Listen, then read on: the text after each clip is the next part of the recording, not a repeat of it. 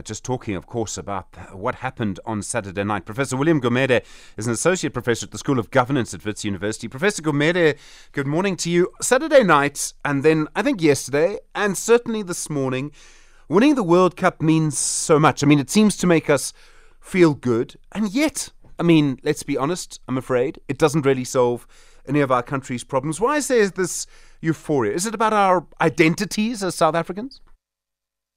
Good morning, and thank you for having me on the program. Yes, I think, I mean, the country's been so desperate, I mean, for something, a good news story. And this is a global good news story. And that really has energized the country. I mean, you know, the power outages, the economy on a decline, and no political leadership. And, you know, it's we're hopeless, where many people feel hopeless right at the moment. And this has been such a re-energizing.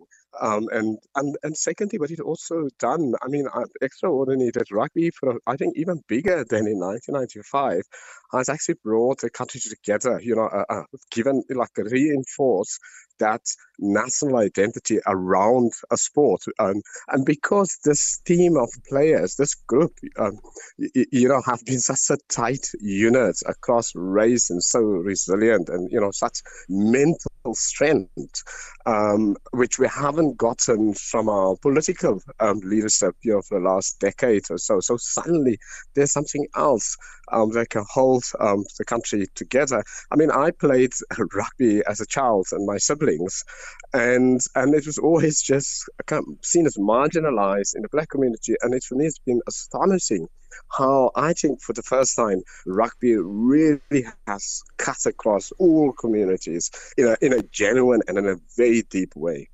There's certain things, I mean, in a national team, do you forget maybe that, you know, we spoke Khoza or Afrikaans, and instead we just see ourselves in the team. We see ourselves as South Africans playing rugby, and maybe it helps to have an enemy like the All Blacks, you know, like New Zealand, to sort of play against. Our identities defined by the existence of the other, to get a bit technical. Absolutely. I mean, you're absolutely correct. I mean, yeah, for the first time, you know, it was not about which color, which language we spoke, but you're a South African. And because that's what we want to build in South Africa. We want, I mean, ideally what our constitution says about our project South Africa is all, should be all about how do we build a common nation, not tribal and not getting into our lagers. And because of the economic crisis and the political crisis we have, you know, naturally people go into lagers, into ethnic lagers, in communities like our country. So that's what has happened the last couple of years. And suddenly we're out of that and we focus, you know, on this sort of common nation, because there is, you know, something opposing us and something really strong. I mean, the English team, old sort of enemies, you know, I mean, frenemies in a way, on the sports field, and the All Blacks, and, you know, iconic rugby team that, you know, often beat us. And France, I mean, beautiful rugby, strong team. So, you know, it's. I think it's managed to help gel us. I mean, yesterday, I gave an address to the Halema Morante Foundation Inclusive Growth Forum, the annual one in Drakensberg, and just around the lessons for, you know, for a country, the lessons for politics, you know, that this team, the success of this team that we can learn from. I mean, just the first thing is just the quality of the leadership. You know, it's not, it's kind of leadership with heart, competent leadership, you know, caring for everyone, which we haven't seen in a political sphere. And also, you know, just the strategy of the team and the management, the strategy based on really cutting edge knowledge. They're not like slogans or wishful thinking. You cannot, you know, they have to build it on knowledge. So, and they also had to have top class analysis of the competition, and, you know, and looking at opportunities, playing to their strengths. And that can't be done on wishful thinking or based on the past, old strategies and so on. You know, it has to be in the present. There was a time in the early 1990s, there was a group of adverts for a beer brand which no longer exists that had multiracial groups of friends in a pub, in a bar together. At the time, that wasn't really South Africa, and probably still isn't. A team playing together, like the Springboks, is South Africa now. Is there something in that? It's the importance of aspiration. Aspiration maybe can, I mean, advertisers know this, can keep us together. No, absolutely. I think most probably for the first time, there is, the team represents what we want to be as a country and what is possible. Because the last couple of years, it didn't seem, suddenly the dream of this sort of common South Africanness, what is possible, looked so far away, as I say, crisis.